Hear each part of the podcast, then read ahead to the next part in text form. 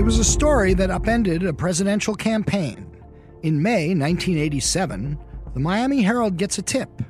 Gary Hart, the frontrunner for the Democratic nomination, is carrying on an affair with a young woman, not his wife, he had met on a yacht called the Monkey Business. The reporters follow up, stake out Hart at his Georgetown townhouse, and confront him in an alley about the woman, a former model named Donna Rice, they had seen entering his home. Hart, who had insisted his campaign was about high minded ideas and the future, ducks their questions, suggesting he was under no obligation to share such personal information with journalists. But the Herald story pops, and within a week, after a media frenzy, he drops out of the race. Now, a new movie called The Frontrunner explores the downfall of Gary Hart's presidential campaign, a turning point in the way the American media treats the private lives of public figures, and a cultural moment the week that politics went tabloid. We'll discuss The Frontrunner with its director, Jason Reitman, and its screenwriters, veteran political operative Jay Carson, and our Yahoo News colleague Matt Bai on today's Buried Treasure.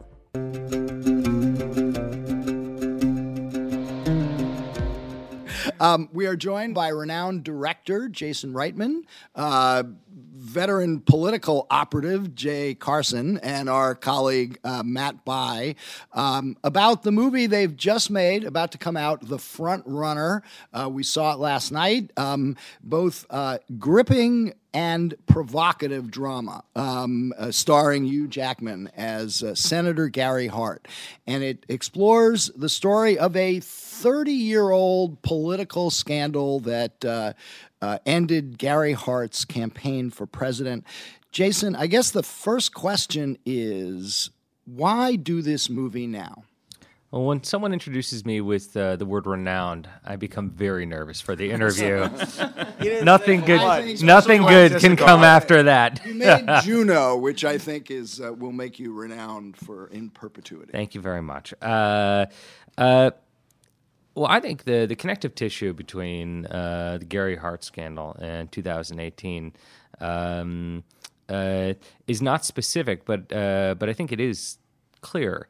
Uh, whether we're talking about um, the line between public and private, or we're talking about gender politics, uh, we're talking about uh, the relationship between politicians and journalists. Uh, these are conversations that we are all having right now. The, what kind of flaws are we willing to put up with in our leaders? And we want to understand our potential presidents, senators, justices as human beings. And uh, when I read Matt's book, that he really made a clear argument drawing lines that started in 1987, and I found that to be profound and interesting, and it, it felt like a movie to me. Um, I guess you know the the the part of the movie that really I found uh, the most in, uh, engaging was the debate about where where the lines are right. between private conduct and public business. Have you ever had a debate like that? most, most of my career, uh, and um, and you really present it as a a clash uh, um, of ideas about how we do our business and how we conduct uh, politics in this country. Um, Jay, g- give us a sense of um, how you explored those issues and and where we do draw lines between when somebody's private business becomes uh, of public interest. You know, uh, being a part of this movie, um, you know, when Matt first, same as Jason, when Matt first told me the story, I was totally gripped by it. I couldn't, I, I couldn't believe it wasn't already a movie. Uh, and that's what actually drew me to it from the very beginning. But as, as a former operative, what drew it to me was trying to explore the uh, that, those very questions among many others. Because I came into politics, you know, having read Teddy White books and Richard Cramer, and entered into a world um, that was not nearly as bad as it is now, but was still a tough a tough political environment. And there were a lot of those fights. And what I saw was that I had entered into a world um, that was colored by my reading, but my reading was from a time before um, before this had happened, and there were a lot of battles. It, it, the, the, campaigns that I was on, the distance had already, the chasm between the press and the candidate had already grown as the candidates and the and the operatives like me tried to protect our candidates from from journalists, and so.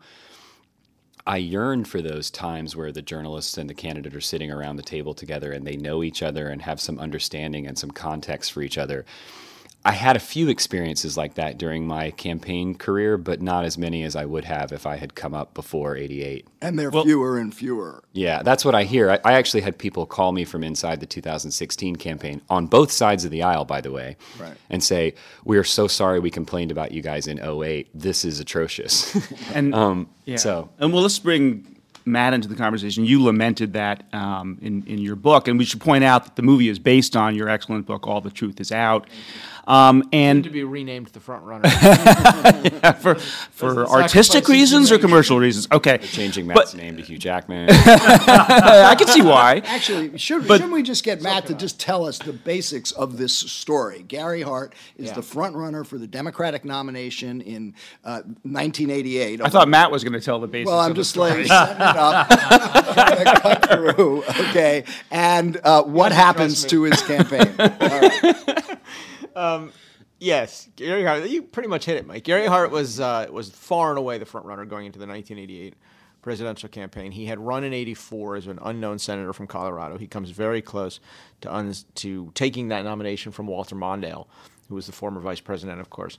Um, and after Mondale loses, Hart is the presumed front runner. Uh, and by the point when he enters the race in 1987, he's double digits ahead of every other Democrat. The closest competitors didn't even run uh, and he was double digits ahead of George H.W. Bush. I think as much as any, I mean, I've covered five presidential campaigns. You guys have been around this for a long time. As, as, I think as much as any candidate I'm aware of in modern history, he was as close to a glide path to the presidency as you're going to get.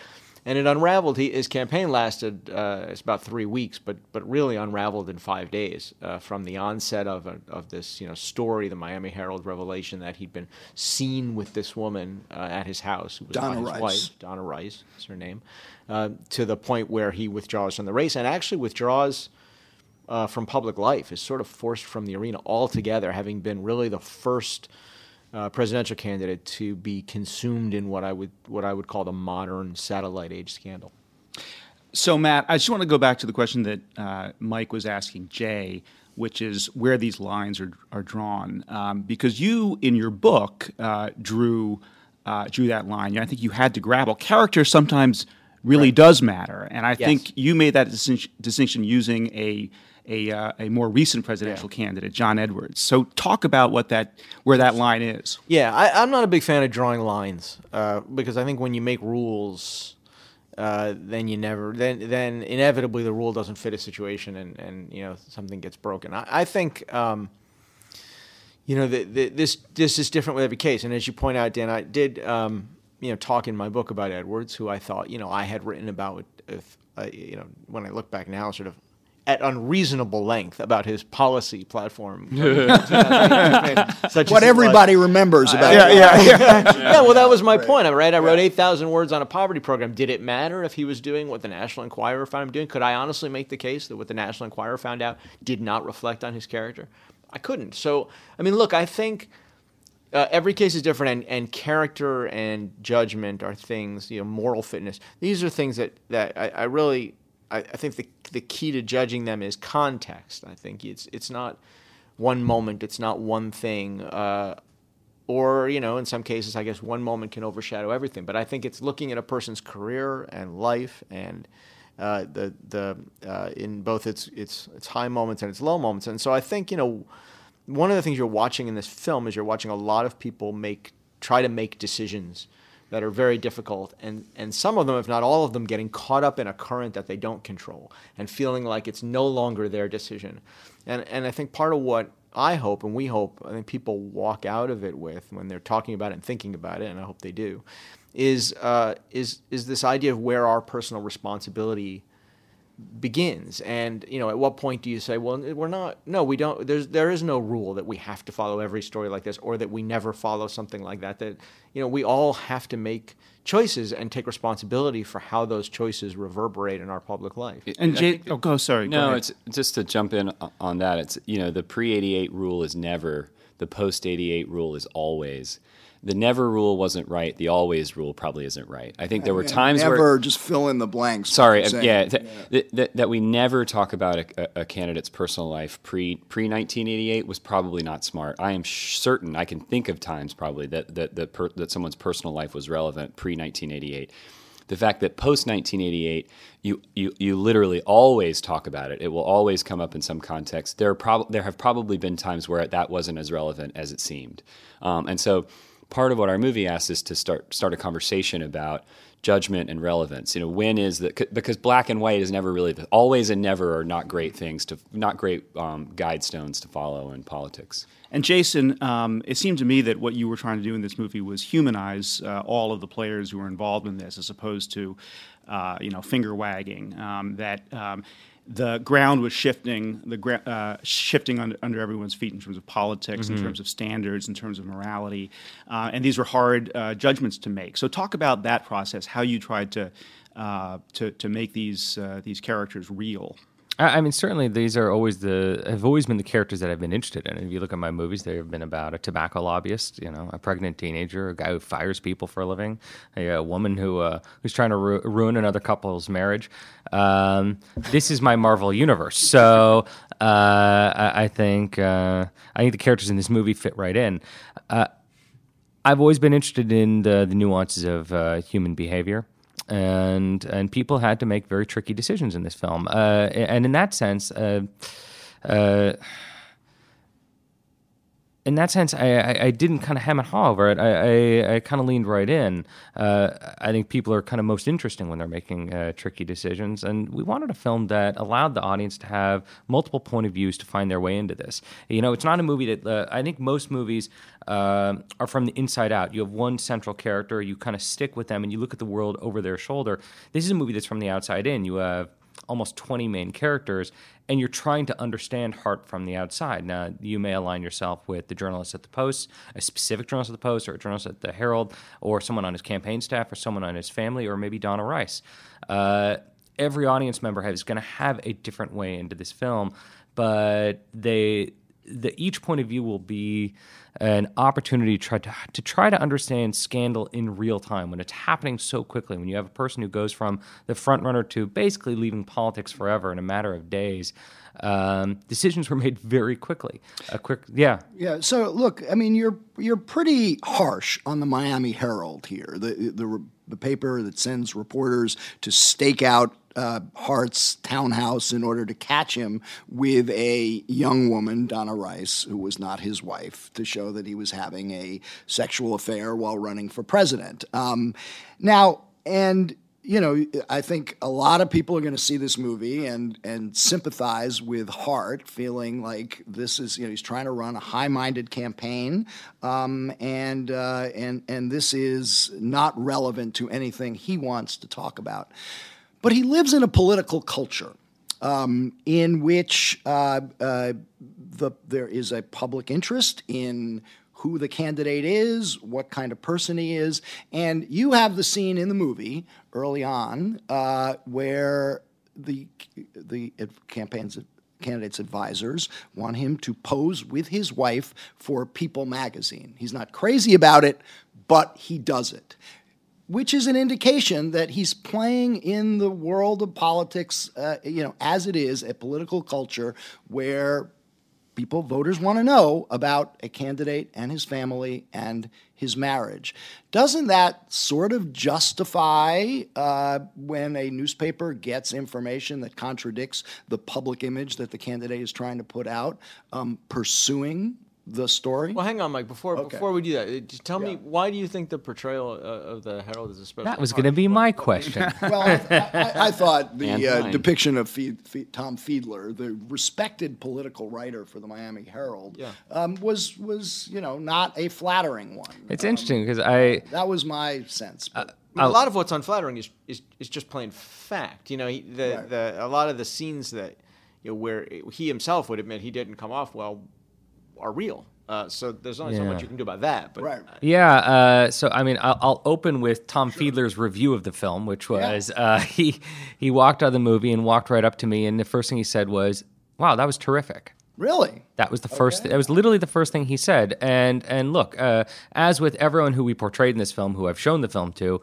there was genuine apprehension going into the screening, both from them, also from me. You can't imagine how scary it is as the filmmaker. It's my first time having made a movie about real people to then you know present it to them after the fact. Uh, and and look, even in talking before the movie. I kind of gave him a sense of, look, this is what we're, this is the movie you're about to watch. This is what it portrays. Just, I don't want you to feel like you're waiting for some sort of surprise. This is what's in the movie. Uh, I said, you know, we we we have the Ted Koppel uh, interview. We've recreated that using the real footage uh, uh, from Nightline, uh, and then he said, oh. Yeah, that, that, wasn't my best moment. Uh, so I think, uh, and, and and even in our conversation about that week, he feel he seems to feel conflicted to this day. Uh, that it was a very hard decision. He believes in the decision he made, and it's not our position to judge the decision uh, he made. Uh, he made a choice, a really tricky choice, and you know I've heard Matt talk a lot Back, about. back to my question. Yeah. Oh, and that's his- your wife for People Magazine. Yeah. And you know, and then carry on a Yeah. private affair uh, during that time period. Is that a contradiction that the public has a right to know? Can I can I make one, one other not to, to to harp on the Tom Fiedler thing because we wrote a movie that allows people to ta to take it the way that they want to. Oh, I that's agree. literally what we set up. So people will walk in and come out with totally different conclusions. We heard it at all the film festivals where you wander through the crowd and people are arguing on wildly different sides. A husband and wife, like I thought it was this. No, I thought it was that. But our intention in writing it, because that's all that we can talk about, was not to have a damning portrayal of the Miami Herald or Tom Fiedler. We really tried to write that as human beings grappling with something that no one had ever grappled with in that business before and trying to make the best decision that they could. It's it's one of the my favorite portrayals in the movie is Steve Zissis's Tom Fiedler because as an operative that did some stuff I'm not proud of during my time in politics, I know how hard those decisions were. And sometimes I decided the right thing and sometimes I decided the wrong thing. And watching him really grapple with it is something that always like grabs my stomach when I'm watching it because I see a human being Yeah, take I would have been. I would have felt more guilty about the portrayal of the Miami Herald if we had showcased them as people with no conscience, no thought, just simply hounding him and aggressively pursuing hard, uh, you know, mus- m- mustache twisting evilness in their eyes. Uh, but we portray them as people trying to make a very complicated decision. Caught up in a moment. They're nervous. They're apprehensive about it. We then we go to the post. We see a room at the post with men, women, old, young, grappling over: Do we cover this ourselves? Uh, you know, this was a movie co-written by a journalist deeply interested in the conversation about you know what is fair. So I also don't want to uh, harp on Tom Fiedler, but he did he, he, he did utter uh, what I think was uh, in the movie in some ways the most memorable line for me, which is this. Uh, uh, amazing moment in the in the alley when Yeah, the uh, alley. when when the Miami Herald reporters confront Hart, but in a real sense, Hart is also confronting them. Um, and Fiedler says, "Senator, what are we doing in this alley?" Um, and to me, that was such a powerful line because clearly it must have been what Gary Hart was thinking. And I talk a little bit about that scene, uh, the cameras flashing, the sense that that uh, neither neither side really knew where they were in this moment, which was shifting so I mean, powerfully. I mean, it's fascinating, really, right? Because it feels like the, the the world crosses a line in that moment. An alleyway, you know, is a is a figurative line, and and it feels like high noon the way that they're lined up. And I remember the first time I heard the Radiolab piece, which was you know the my introduction to Matt's book, and the first time I read Matt's book, and it is the most cinematic of scenes uh, in this storyline that has many cinematic scenes uh, to it, and I. I, I that was the moment where I, oh, this is a movie, and I could, you know, immediately picture uh, what this was going to look like. It turned out to be the last scene that we shot, which was, you know, uh, you know, it's just extraordinary luck because it, it takes a movie set about a week to ramp up all uh, always, and you're always wishing that your most important scenes were towards the end of your shoot when everyone is, you know, uh, everyone's really cooking and on their game. Uh, so.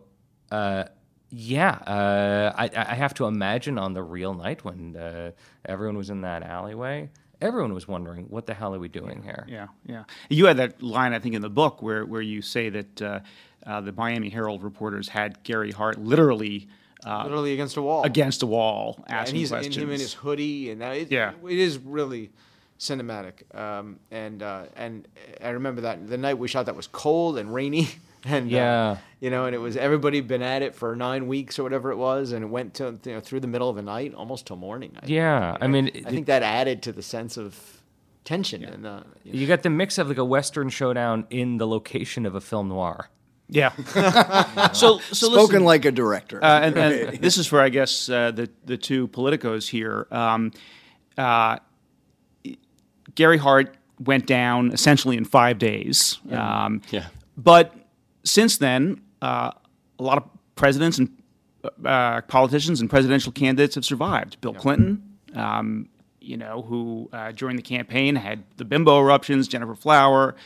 Uh, our current president, um, you know, accused of sexual assault himself.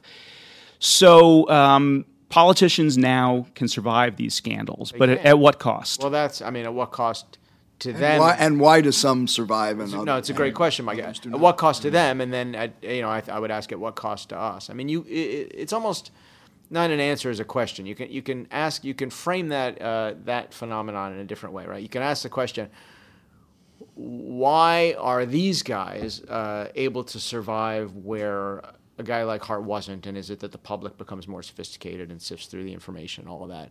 Or you can ask it, I think the way I would ask it, which is what kind of candidates are we drawing to the process and rewarding who are, wi- are willing and able to do the things required to navigate that kind of political culture?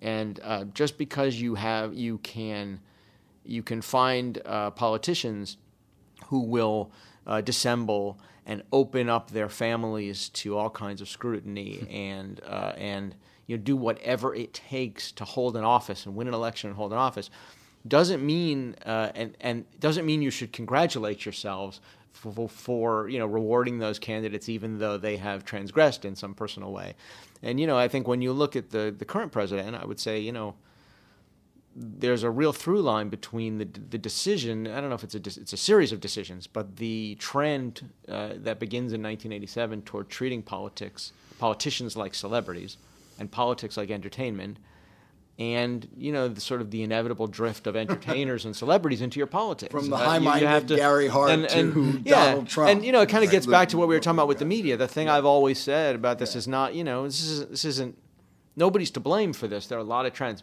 but we do have to reflect on it. We do have to reckon with our role in it, speaking as a journalist.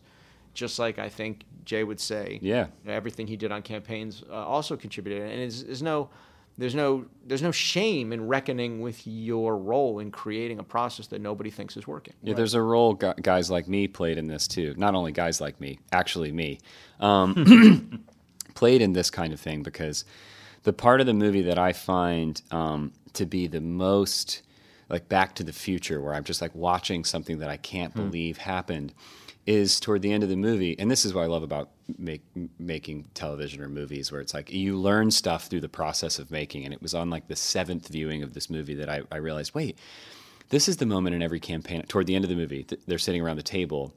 Hart decides to go home. This is the movie on every campaign I've ever been on where we all look at each other and the candidate looks at us and we say, What do we have to do to get through this? We'll do anything to get through this.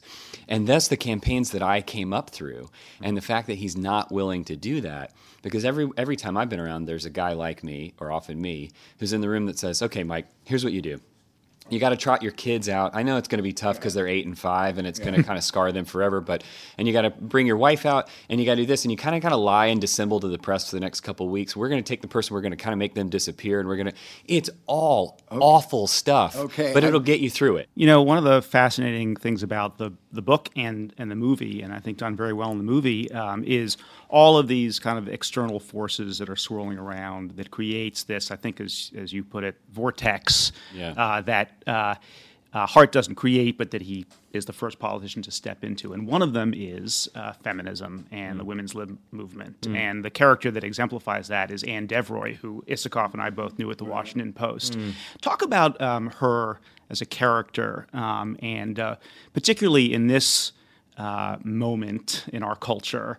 Um, uh, why you you uh, focused on her and, and her point of view. Certainly. Uh, By the way, I should point out five guys discussing this right now. uh, uh, my producing partner's name is uh, Helen Estabrook, and she's a, a, brilliant woman, and I've been working with her uh, since Up in the Air, and uh, and even on that movie, she really began to challenge me narratively when it comes to portraying women. And I think one of the reasons that uh, my films do uh, portray women well, and particularly that movie Up in the Air, is because of that kind of ongoing conversation with her. And I think she challenged all three of us uh, in how we can really address the burden that's put on women's shoulders in the midst uh, of a scandal, and that you know obviously starts with Donna Rice, who's a kind of uh, a character who I think has been misunderstood for 30 years now, um, and hopefully this film will kind of shed a new light on a young woman who was smart and ambitious and had her life taken away from her. Uh, on Lee Hart, obviously uh, Gary's wife, who was a strong, smart woman herself, and uh, but that also extends to characters like Ann Devroy at the Washington Post um, and our character Irene Kelly on the campaign, who were put in that position of being the only woman in the room, the woman who has to speak for her entire gender. Now, I mentioned earlier that this is a film that has many points of view, uh, depending on how you count it up. It's about 15, 20, uh, each one with an angle in.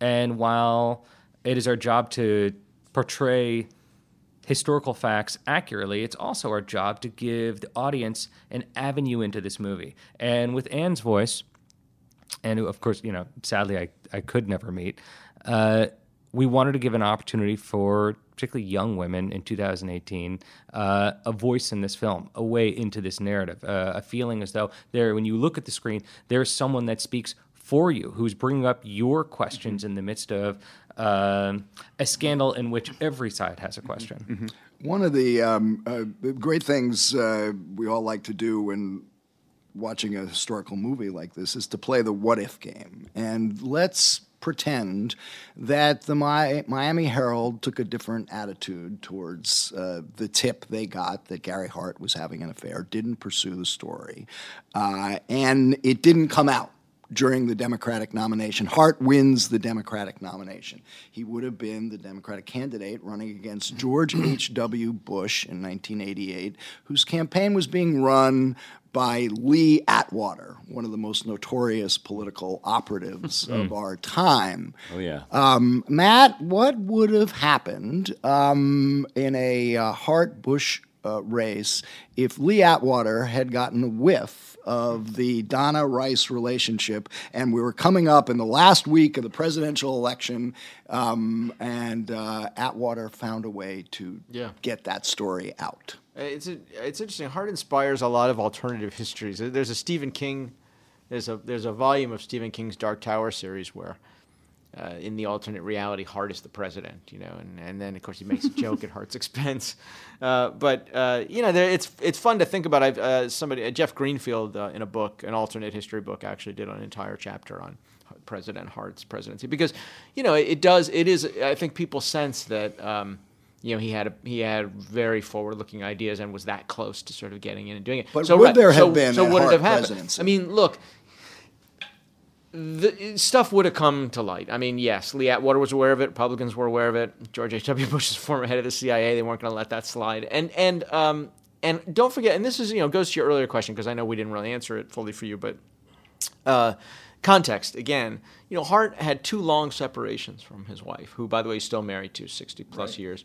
Uh, they had reunited. It was quite an interesting kicker at the end, by the way, that mm-hmm. they're still married. Yeah, yeah. It does put a little very, different cast It does. it does. How uh, looking at everything. They, you know, they had reunited shortly before the onset of that campaign, so it was well known in Washington that he had dated other women. Uh, it was well known that a lot of those, you know, a lot of those women he had dated publicly because he, he had publicly said, "I'm separated from my wife."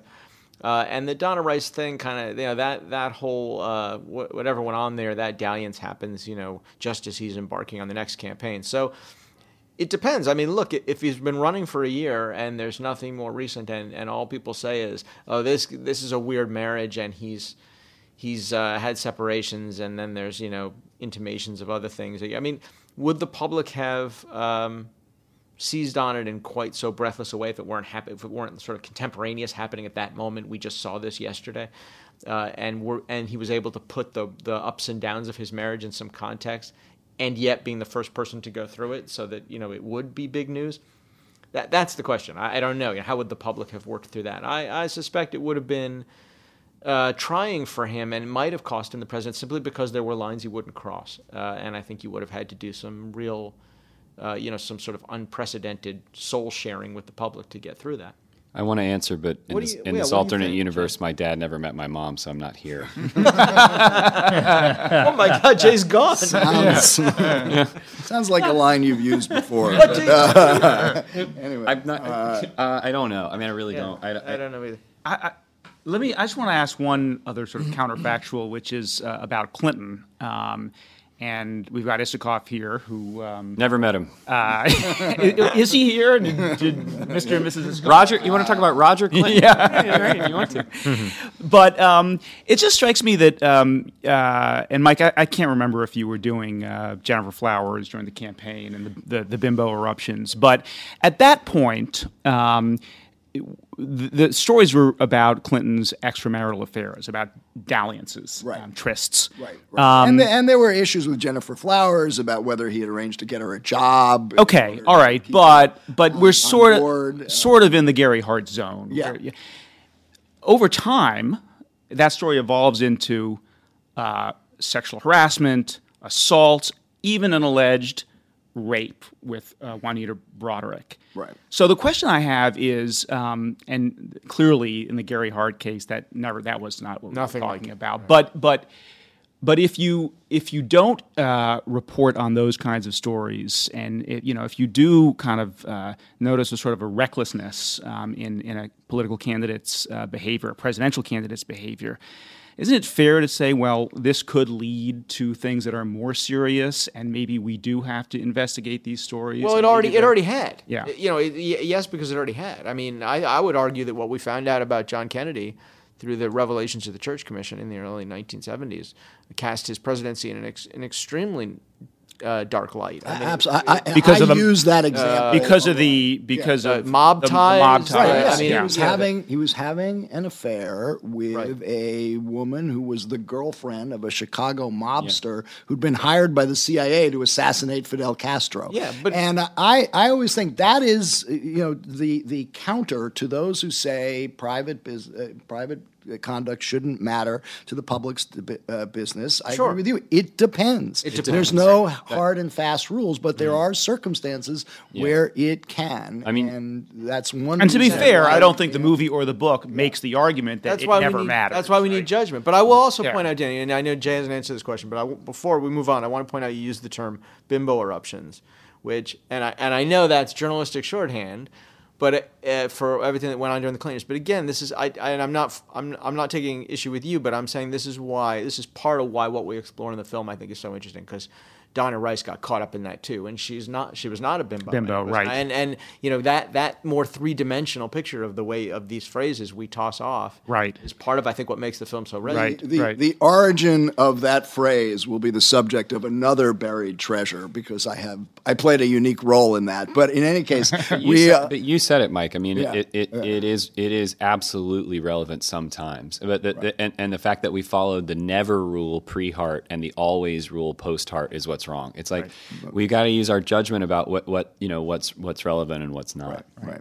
Um, well, uh, want to recommend the movie to everybody listening to our podcast today. The Front Runner in theaters. When? When can people actually see? Uh, in Los Angeles, New York, it comes out on election day, and then How appropriate. and Yeah. uh, and then it'll be expanding uh, towards Thanksgiving. Okay. Great. Well- uh, uh, Jason, Jay, and Matt, thanks for joining us. Thank you Thank guys you for guys. having us. Congratulations to all of you. It was a lot of fun. It. Thank you. Thanks to Matt Bai, Jason Reitman, and Jay Carson for joining us on this episode of Buried Treasure. Don't forget to subscribe to Skullduggery on Apple Podcasts or wherever you listen to your podcasts. And tell us what you think. Leave a review. We'll talk to you on Friday.